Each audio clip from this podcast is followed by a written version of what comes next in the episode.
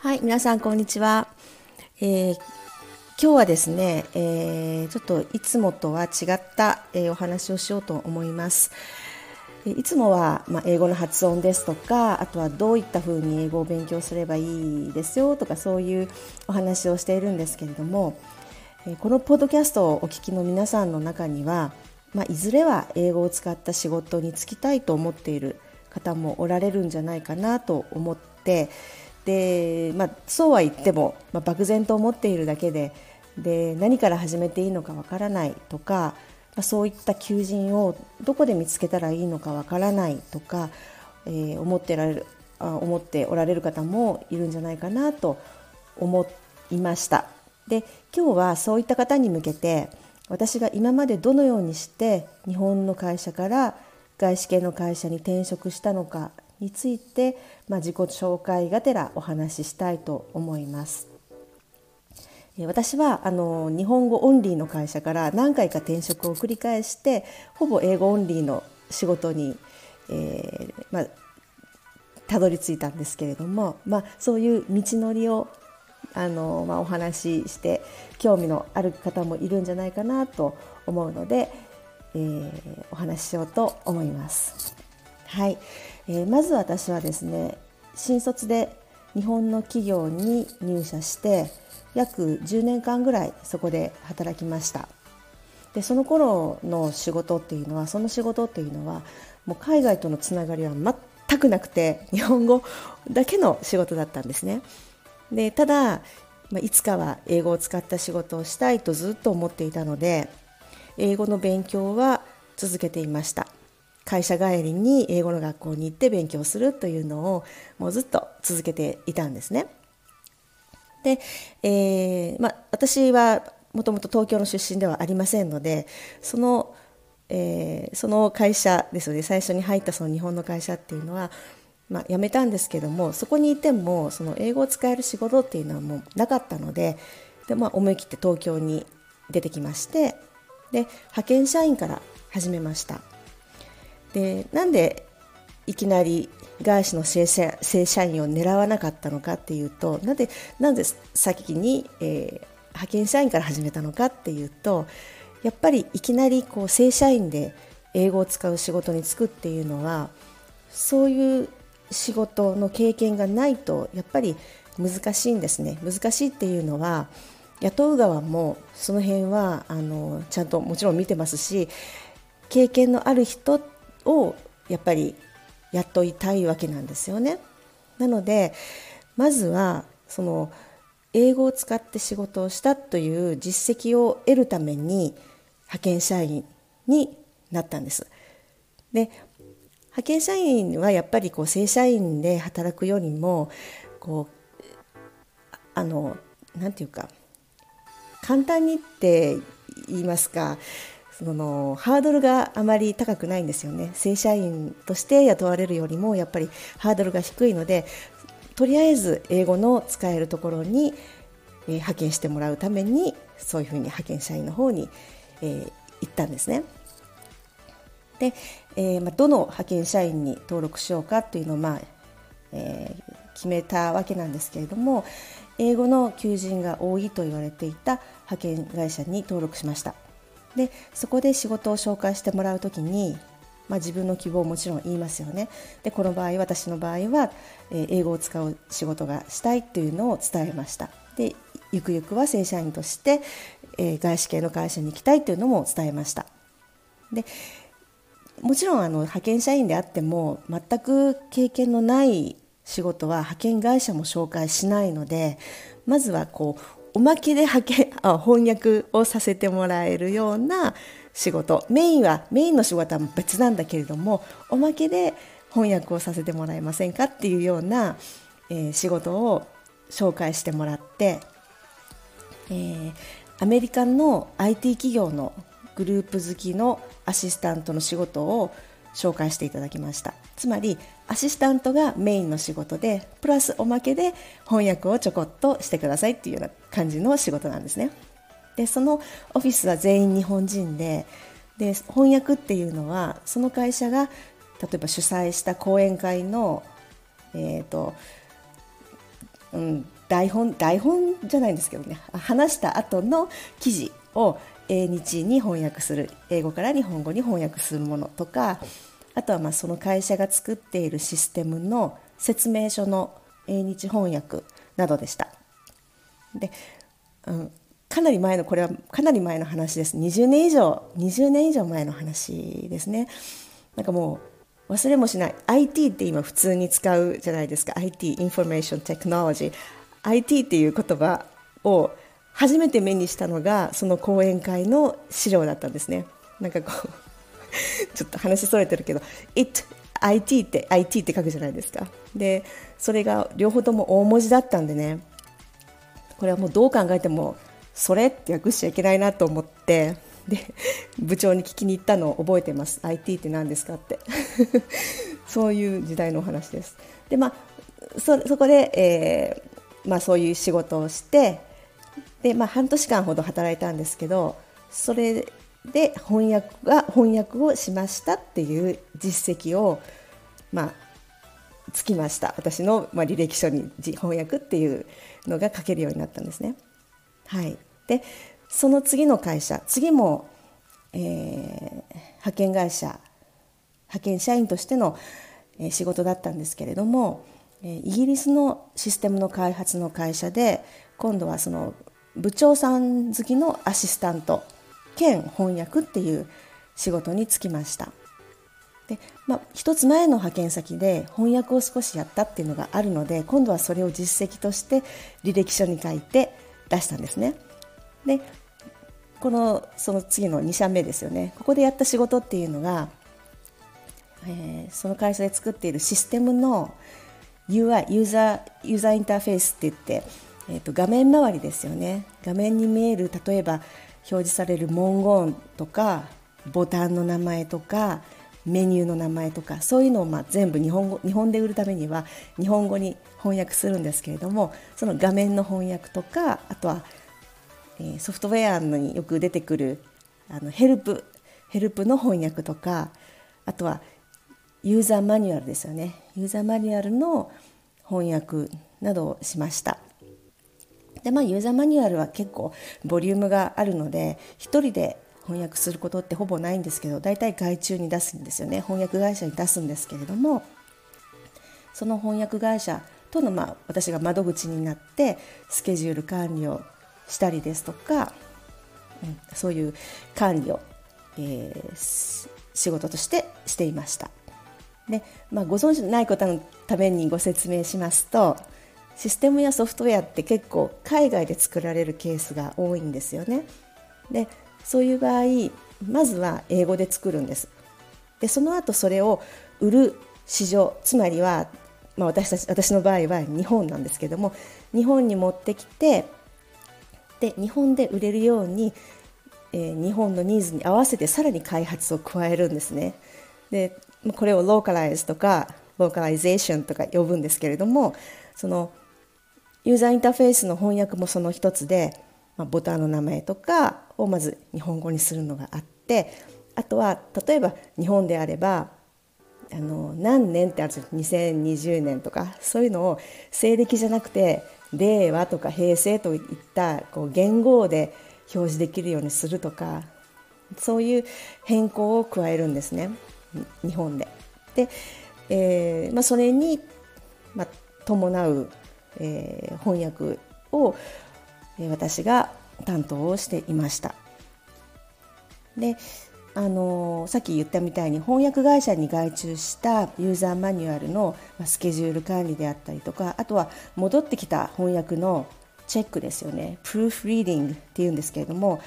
そういうのも私がやってました。間違った訳を見つけては直すの繰り返しですよね。そういうのもやっていました。で、まあ、マニュアルはシステムのリリースには必要なものなのでリリースに間に合うように完成させないといけないので、えー、翻訳周りの作業の進捗を管理したり、えーまあ、そういうのが仕事の一部になったのでプロジェクト管理っていう実績も加わったんですね。で、えー、その後今度は、日本語化したシステムのテストもやってたんですねちゃんと動くかどうか期待通りに動くかどうかなのでシステムのテストっていうのも私の実績に加わりました。なんかこうロールプレイングゲームみたいに、えー、武器をこう 一つずつ拾ってなんか強くなっていくみたいな感じでこういろんなあの実績をつけて、えー、行ったんですけれども。でその会社派遣でもともと入った会社なんですが1年ちょっとでそこで正社員になりました。で、えー、まあ、仕事の内容は同じなんだけれども派遣社員から正社員に変わってで正社員としてま何ヶ月半年ぐらいかな働いたんですけれどもその正社員になった時点から今度はもう正社員としての転職活動を始めました、まあ、幸いなことに同僚の中にこうリクルーターコンサルタントっていう人もいますけれどもリクルーターを使った転職のやり方を教えてくれた人がいて私もそれまではもう全然知らなかったんですけれども特に外資はリクルーターを使うといいっていうのでその人にその人がいつも、使っているリクルーターさんを紹介してもらったんですね。まあ、今考えるとこの人がいなかったらこのね同僚の教えてそういうのを教えてくれた人がいなかったら私今頃どこで働いてたかなっていうのはよく思います。うん、で、まあ、このこここの段階からもう私の今度は外資系への転職活動がやっと始まったんですね。でもしあのリクルーターとか、まあ、コンサルタントを使って転職をするというのがあまりこう馴染みがない方に向けてちょっとそのどういうものなのかリクルーターコンサルタントを使った転職っていうのがどんなものなのかっていうのをさらっとお話ししますと、ま、リクルーターさんとは、えー、人材を探している企業から依頼を受けてその候補者を探すというのを仕事にしている人です。企業がこう人材を募集するときに例えばそのこの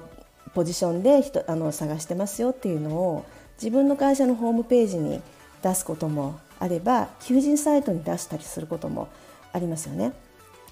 でまあそれだと何百人も応募が来たりとかして選考が大変ですよねその中の 1人を選ぶわけだから履歴書をもう何百人分も目を通してで良さそうな人を集めて今度はふるいにかけて面接してでその中のベストな人を探すっていうのって結構膨大な時間と労力がかかるんですね。でそれをリクルーターさんに依頼していい人材いい人材を紹介してもらってでその人と面接をしてよければ採用っていうふうになるわけなんです。結構だからねあの手間がもう省けるっていうことですよね。でもし採用されれば今度は採用した企業がリクルーターさんにそのお礼として報酬を支払うんですね。なので紹介されたその何て言うか候補者からは何の支払いも発生しないんです。なので、まあ、この場合私ですよね私が仕事を探していてでリクルーターさんを通じて紹介をしてもらったんだけど私は全然一切一銭も払わなくてよくてその採用した企業がリクルーターさんにお礼を払うっていうそういう、えー、システムですね。はいまあ、日本でいうとリクルートが有名なんですかね。ただあの私がお世話になったのは日本のリクルーターではなくて外国のリクルーターさんです日本にいる東京にいる外国人のリクルーターさんですで今までそういったリクルーターさんコンサルタントの方何人もお世話になりましたけれども私の場合は全員が外国人の方でした。でそれも結構規模の小さい会社がほとんどでしたね。ほぼ全部そうでした。数人のリクルーターでやってるとか2人でやってるとかそれぐらいの規模のあの会社のリクルーターさんがほとんどでした。で、えー、その話が戻りましてその時その、えー、外資の正社員の転職を始めた時に、えー、同僚から紹介していただいたリクルーターさんもアメリカの方でで私が、ね、あの履歴書をまず書いて初めて書いた英語の履歴書を 渡してでいろいろこう希望を話すんですね。まあ、どんな仕事をしてきたかあとは次はどんな仕事をしたいか。で年俸はいくら欲しいか。あとはキャリアプランですよね。将来はどういう方向に進みたいかといったようなことをお話をするんですね。でそれに合わせてそのリクルーターさんが請け負っている求人の中から私に合いそうなものを何社かピックアップしてまあどのリクルーターさんもそうなんですけれど採用側の会社のことをものすごくよく知っておられるし仕事の内容についてもまあ、私が質問した分にはもうほぼその場で答えてくれるっていうような感じでした。で、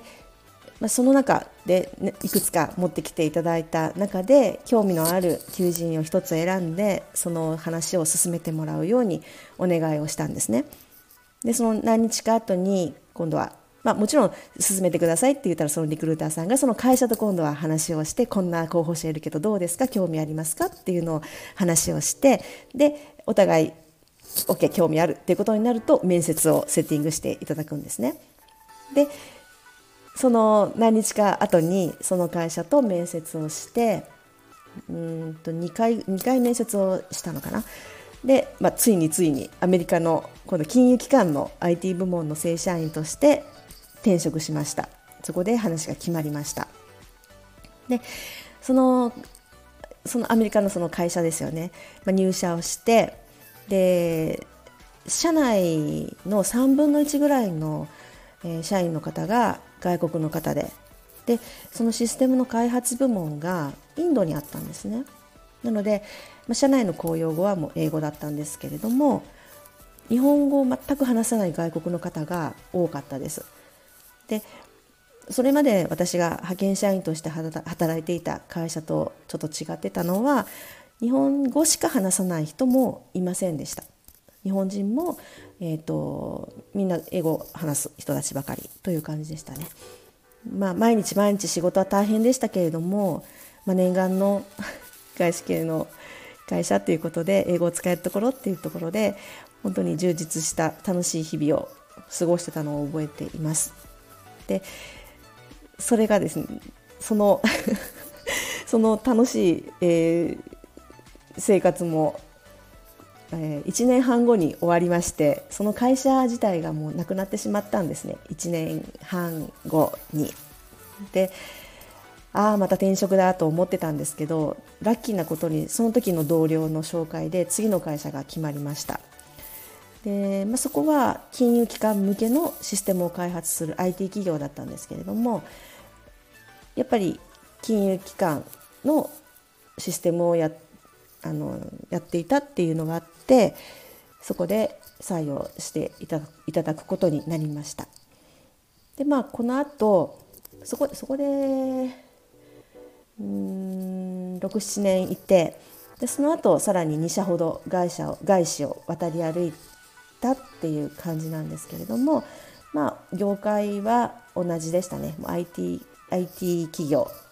外資系の IT 企業にえー、何社か、まあ、3社ぐらいかな。その後ですね。はいいました。えーまあ、リクルーターさんもこう得意とする業界が決まっているので基本的にはその業界の経験者を